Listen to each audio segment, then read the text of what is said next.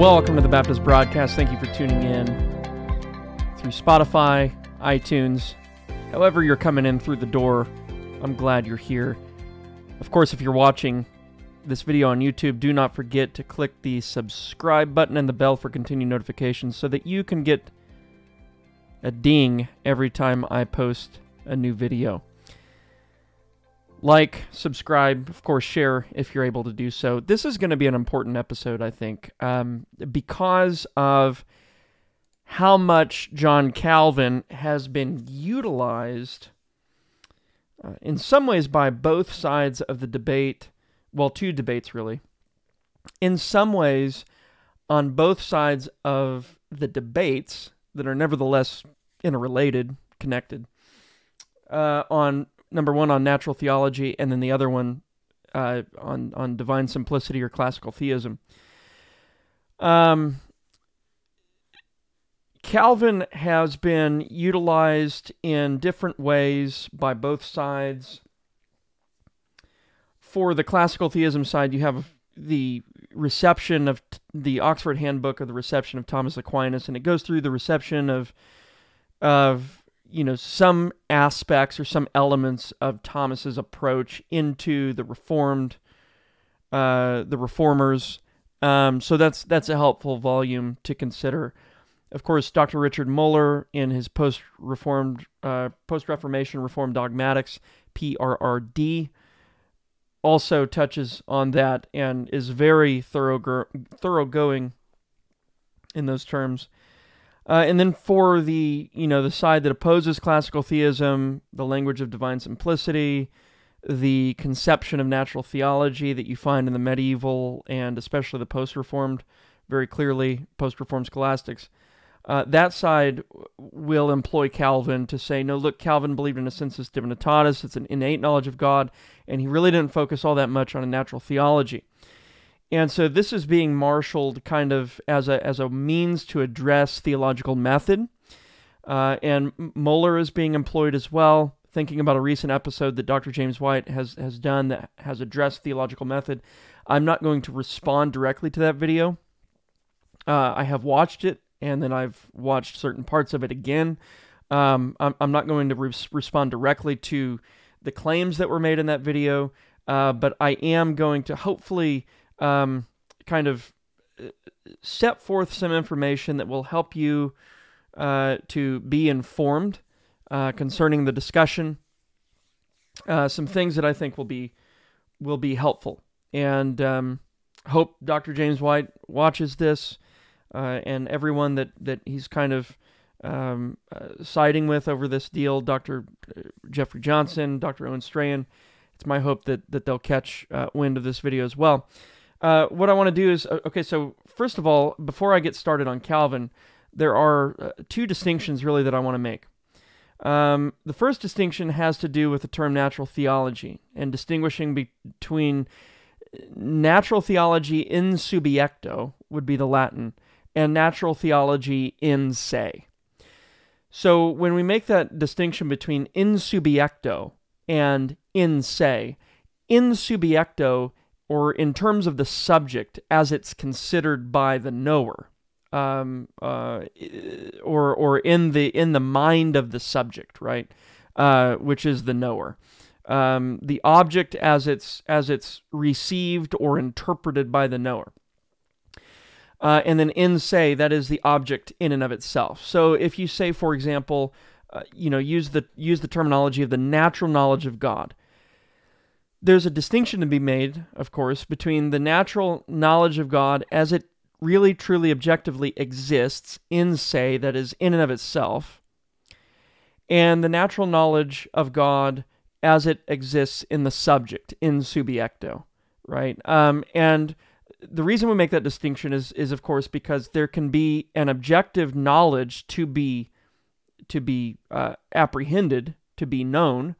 Um, and of course, the, the subject, the knower, uh, can either apprehend or interpret that knowledge accurately or or not, right? And so the the the the knowledge in subiecto that is in the subject, in the knower, can deviate uh, and can uh, demutate, as it were, into a false knowledge, um, which really isn't a, knowledge at all. It's just it's just falsehood.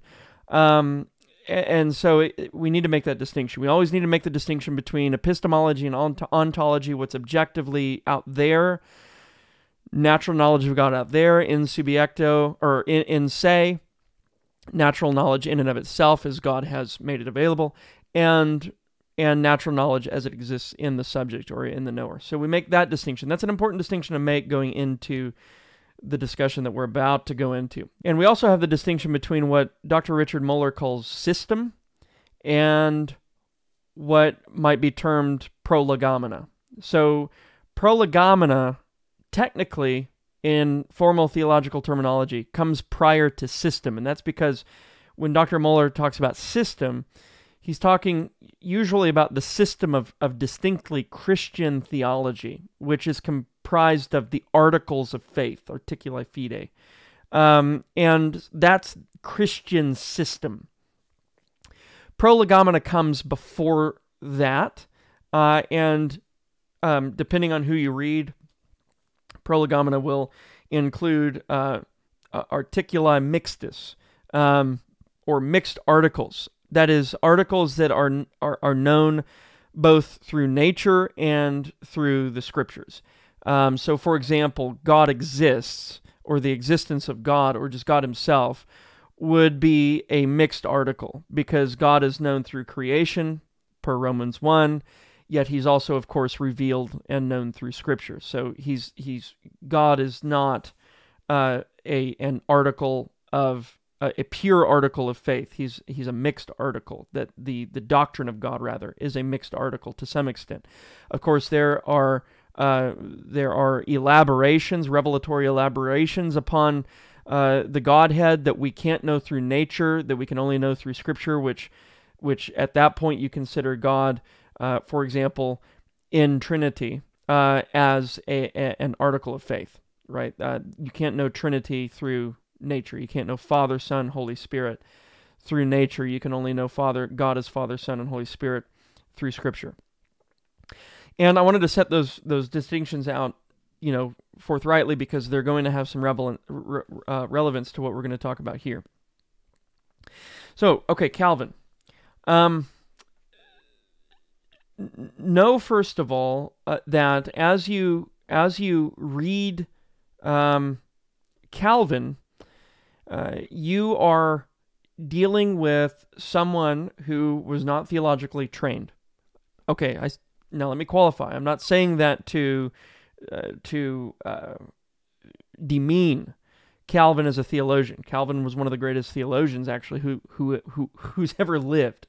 Um, and part of that is because of what what he achieved in his institutes and his commentaries. So he's a very serious theologian, someone to take very seriously. But he's not he's not formally trained as a theologian. Calvin was formally trained as an attorney, um, but not a theologian, and so that's going to play into his emphases. Uh, that's going to play into his method and the way he does theology. And as far as it goes, actually, uh, that actually says a lot more about Calvin uh, than it takes away from him, um, because even though he wasn't formally theologically trained at university, uh, in theology, but in law. Uh, he did uh, an extremely erudite job in the institutes in terms of laying out his doctrine systematically.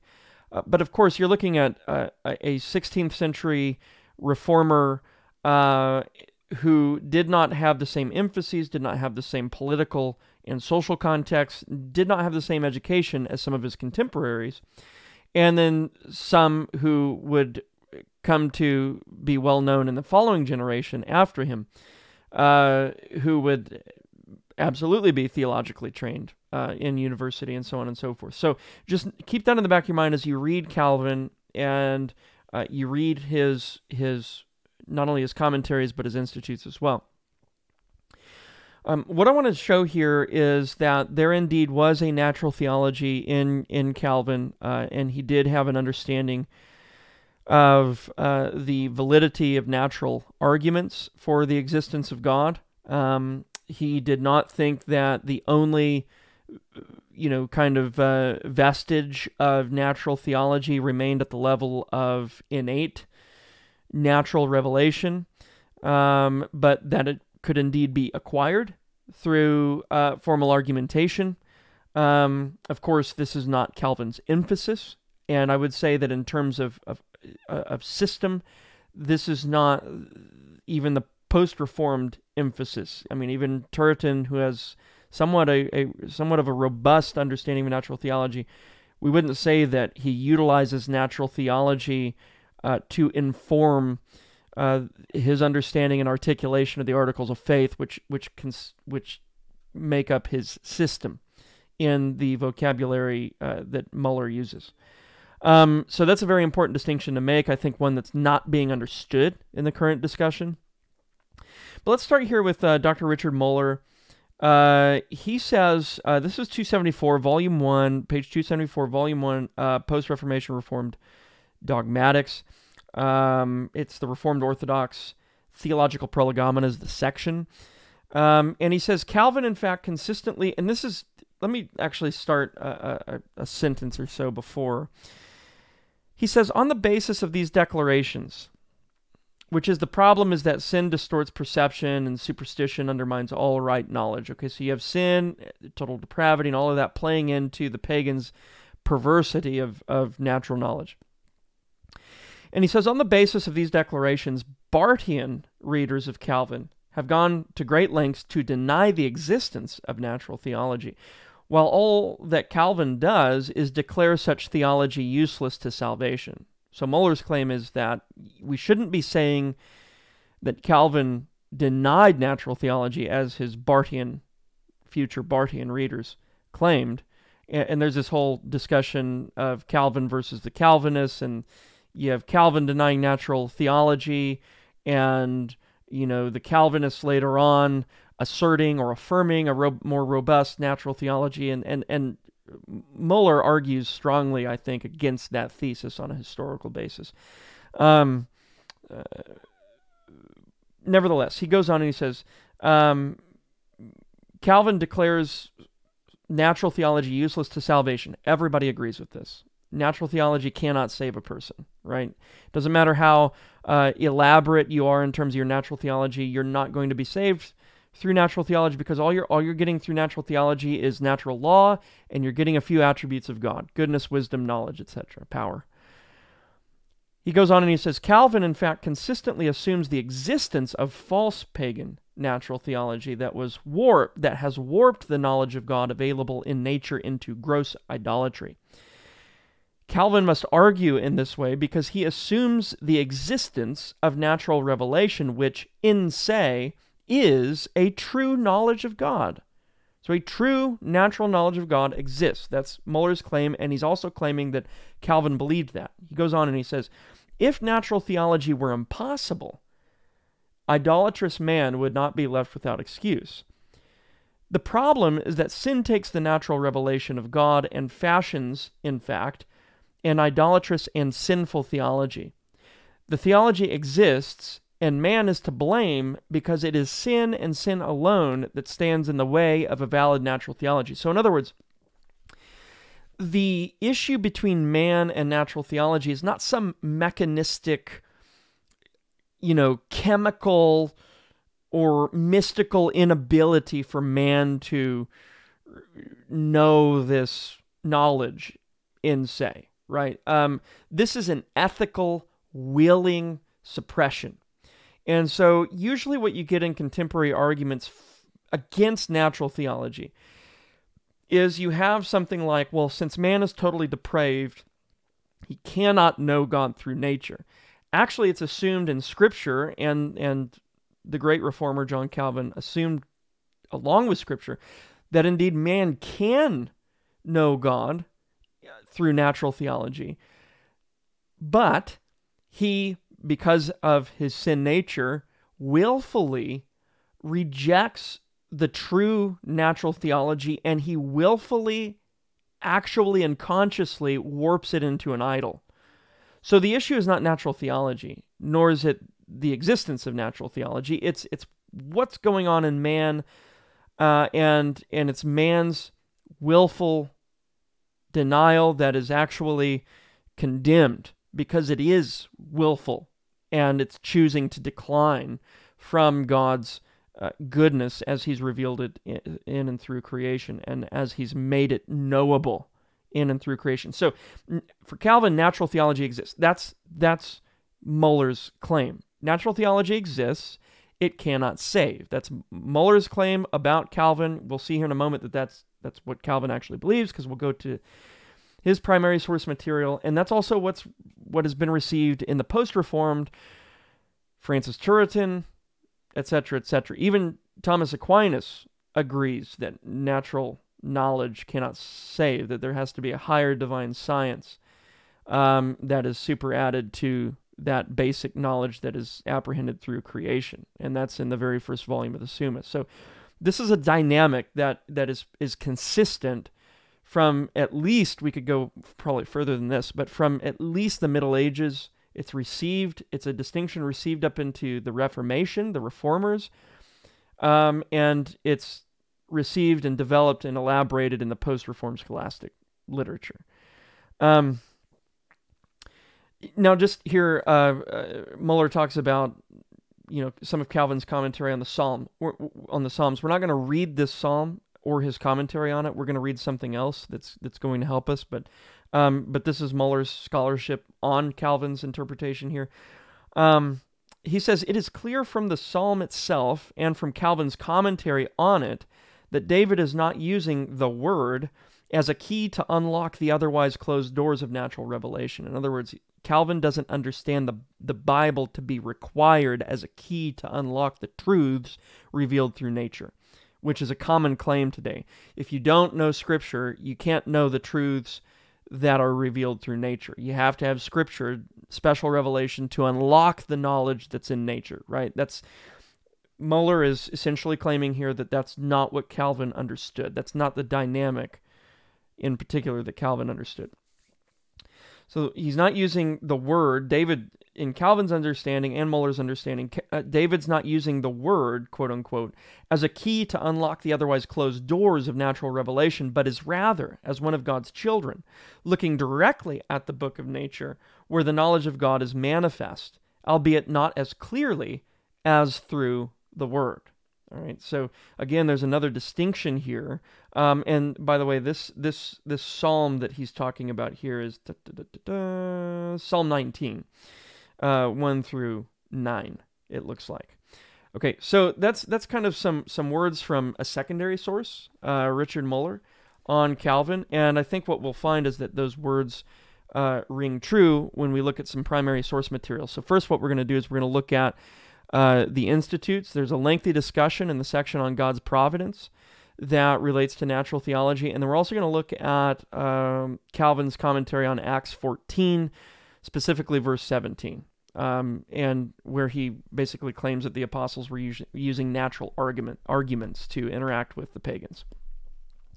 So the first thing I want to do is I want to look at um, book one, chapter 16, uh, article one. Uh, the doctrine of special providence of God over all the creatures singly and collectively, as opposed to the dreams of the Epicureans, about fortune and fortuitous causes. So the, that's the context kind of of the discussion that we're about to read here. And I'm not going to read the whole thing. So uh, please, uh, I'm I'm you can you can I'm going to tell you that you can trust me to contextualize these quotes, but I would also encourage you to go back and, and read the larger body in which they're situated, so that you can you can contextualize them yourself. So again, this is the context of this discussion is on providence, God's providence. And he says concerning providence, For although even wicked men are forced by the mere view of the earth, so he's not talking about innate knowledge here of God. He's not talking about the sensus divinitatis. He's talk, he is talking about the capacity of man to receive knowledge of God, but from creation, the creation around man.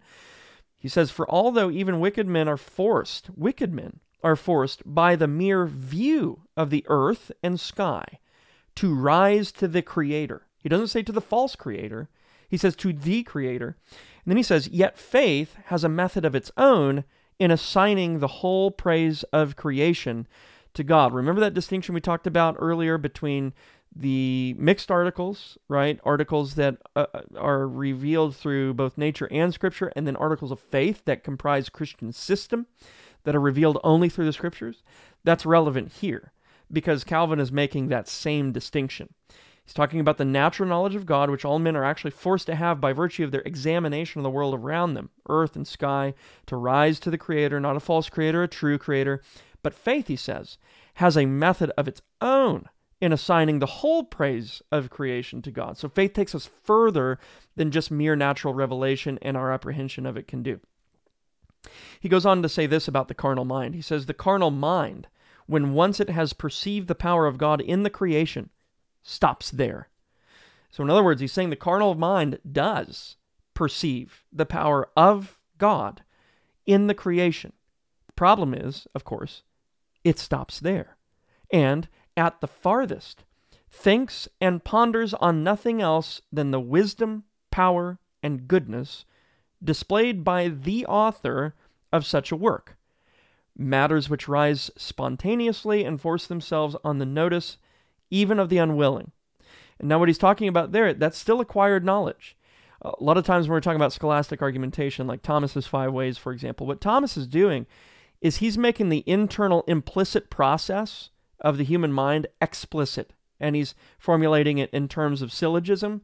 But that's a process that actually takes place sometimes even involuntarily in the mind of the creature, right? Uh, and that's the steps that the mind goes through, like that, to make a deduction, right? You're constantly, as a creature, you're constantly looking at things and making deductions. Um, that's that's the whole act of act of knowing for the creature. It's discursive apprehension of the world around him or her. And so Calvin's not Calvin's not talking here about the innate knowledge, right? He's talking here about acquired knowledge that comes to all men, uh, even if they don't formulate a you know long-winded philosophical syllogistic argument. This is something that that that all men apprehend through what has been made. It's a natural theology that's common to everybody through the creation. This is not innate knowledge, this is acquired knowledge.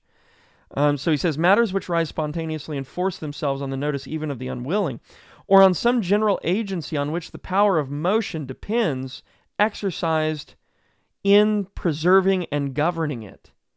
That's really interesting because there's a he appeals there to to motion. Um, uh, so first he says, you know, that that the the carnal mind perceives at at best the wisdom, power, and goodness displayed by the author through creation, or on some general agency on which the power of motion depends. That's what they get to. They they they and and and, and Calvin is mentioning that in a valid way. Like this is some way that man actually comes to a a an apprehension of the of the basic basic non salvific knowledge of God, albeit it is true propositionally. And he does so through understanding what God has revealed about himself through creation. Um, and then he mentions, of course, here uh, that there's some general agency, some some some what men would call God, on which the power of motion depends, exercised in preserving and governing him. So I think there he's he's actually alluding to like an argument for motion. Um, he goes on and says, In general, indeed, philosophers teach. When Calvin refers to the philosophers, he's not talking about Christian theologians, he's talking about the pagan philosophers. In general, indeed, philosophers teach, and the human mind conceives, that all the parts of the world are invigorated by the secret inspiration of God.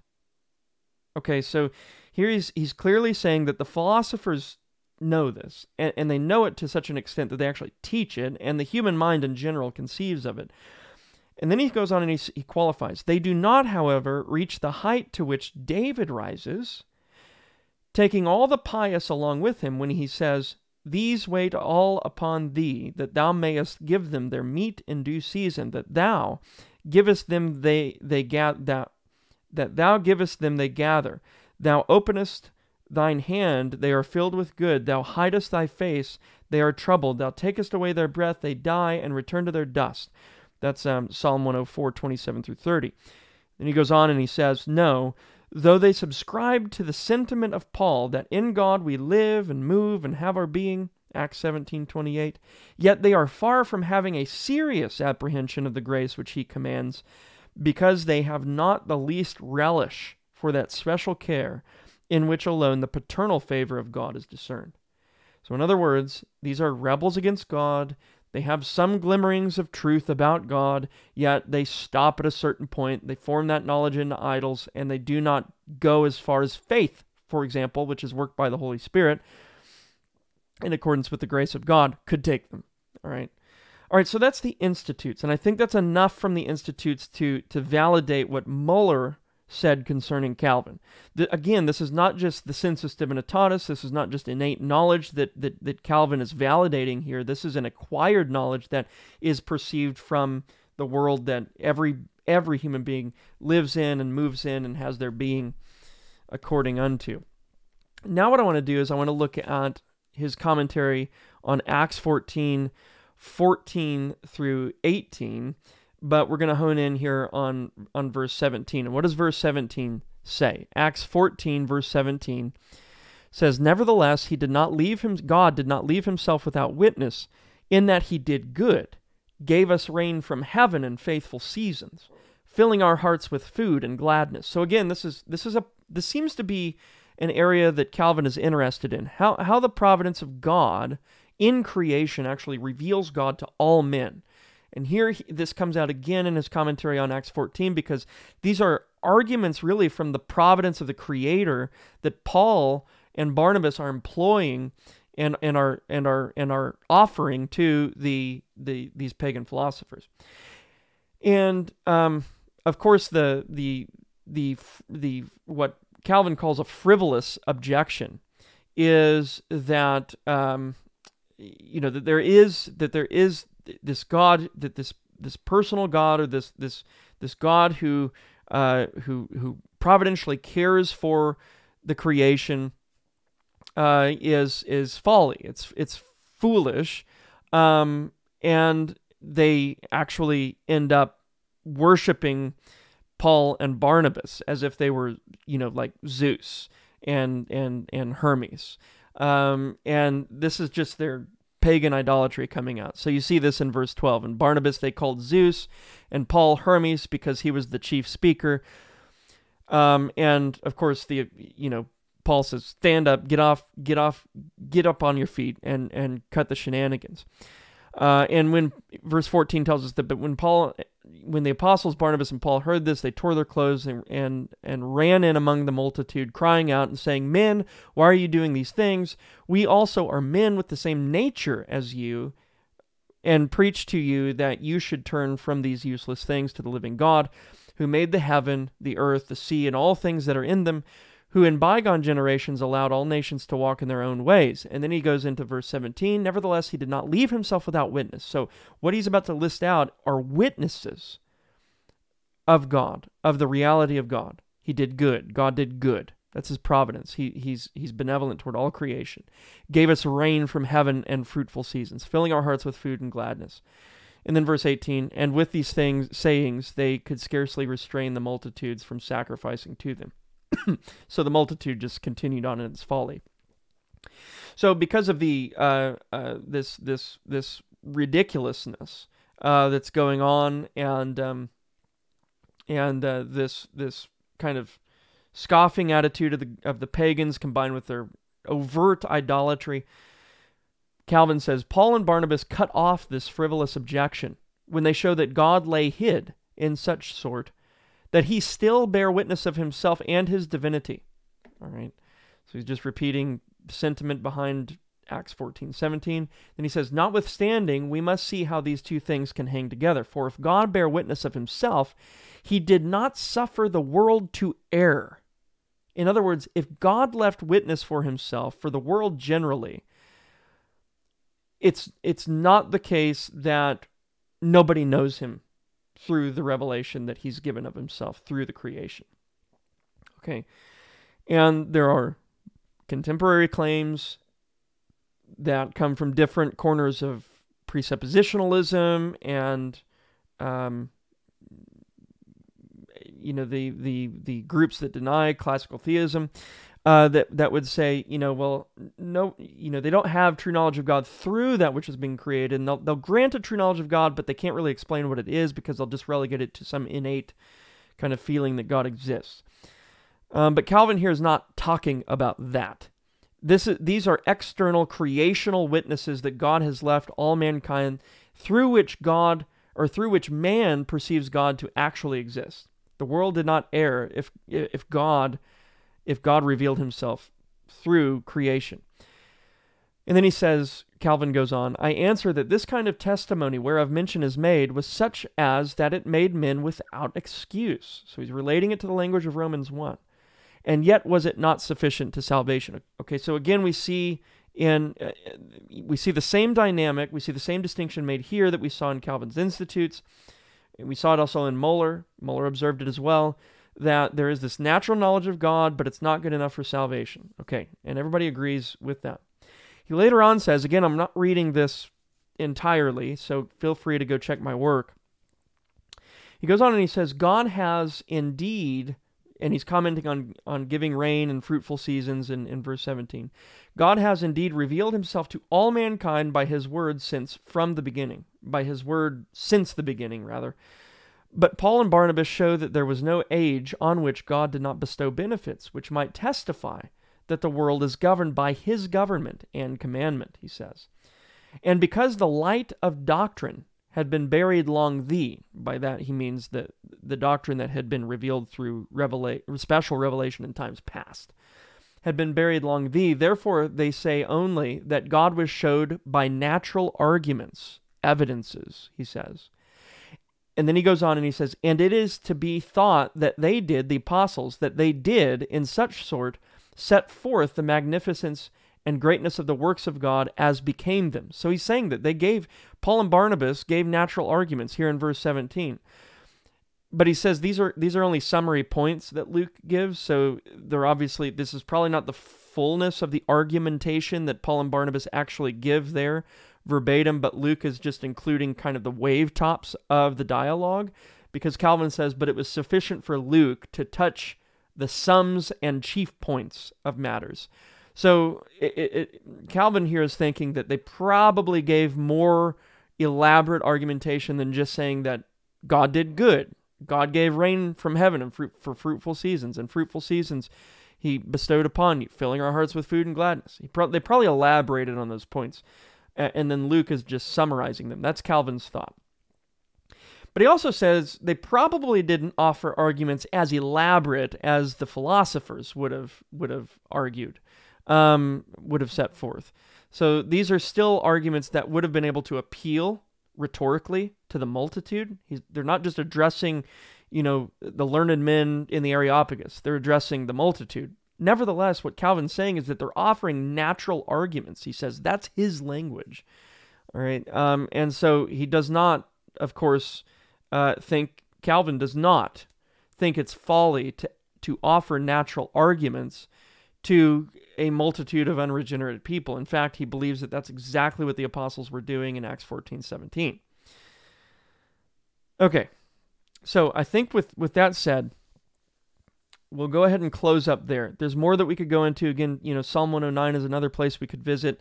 Um, but I think we've looked at enough here to at least vindicate was what Muller has said about Calvin that, that Calvin did not only make a distinction between natural theology and supernatural theology that that's assumed throughout his throughout his work, especially in the earlier parts, uh, but he also made a distinction between uh, mixed articles and articles of faith. That is, things that can be known through nature and scripture, and things that can only be known through scripture, which also comprise what Muller would call Christian system. All right. And, um, and and so I think that that's very helpful to consider. I think it's I think what we've presented here is enough to at least vindicate the assertion that Calvin did think that natural theology was indeed valid um, and was useful even to some extent, albeit it cannot save anybody, right? That's what Calvin denies about natural theology. Calvin does not deny the validity of natural theology altogether. What he denies is that natural theology can save. That is unequivocally what has been the case from the medieval theologians in virtually all the Reformed and especially in the post Reformed uh, scholastics. So hopefully that's helpful food for thought. Again, if you uh, appreciated this video, if it was helpful for you in any way, please uh, like, subscribe, and share. God bless you guys. Have a wonderful rest of your day.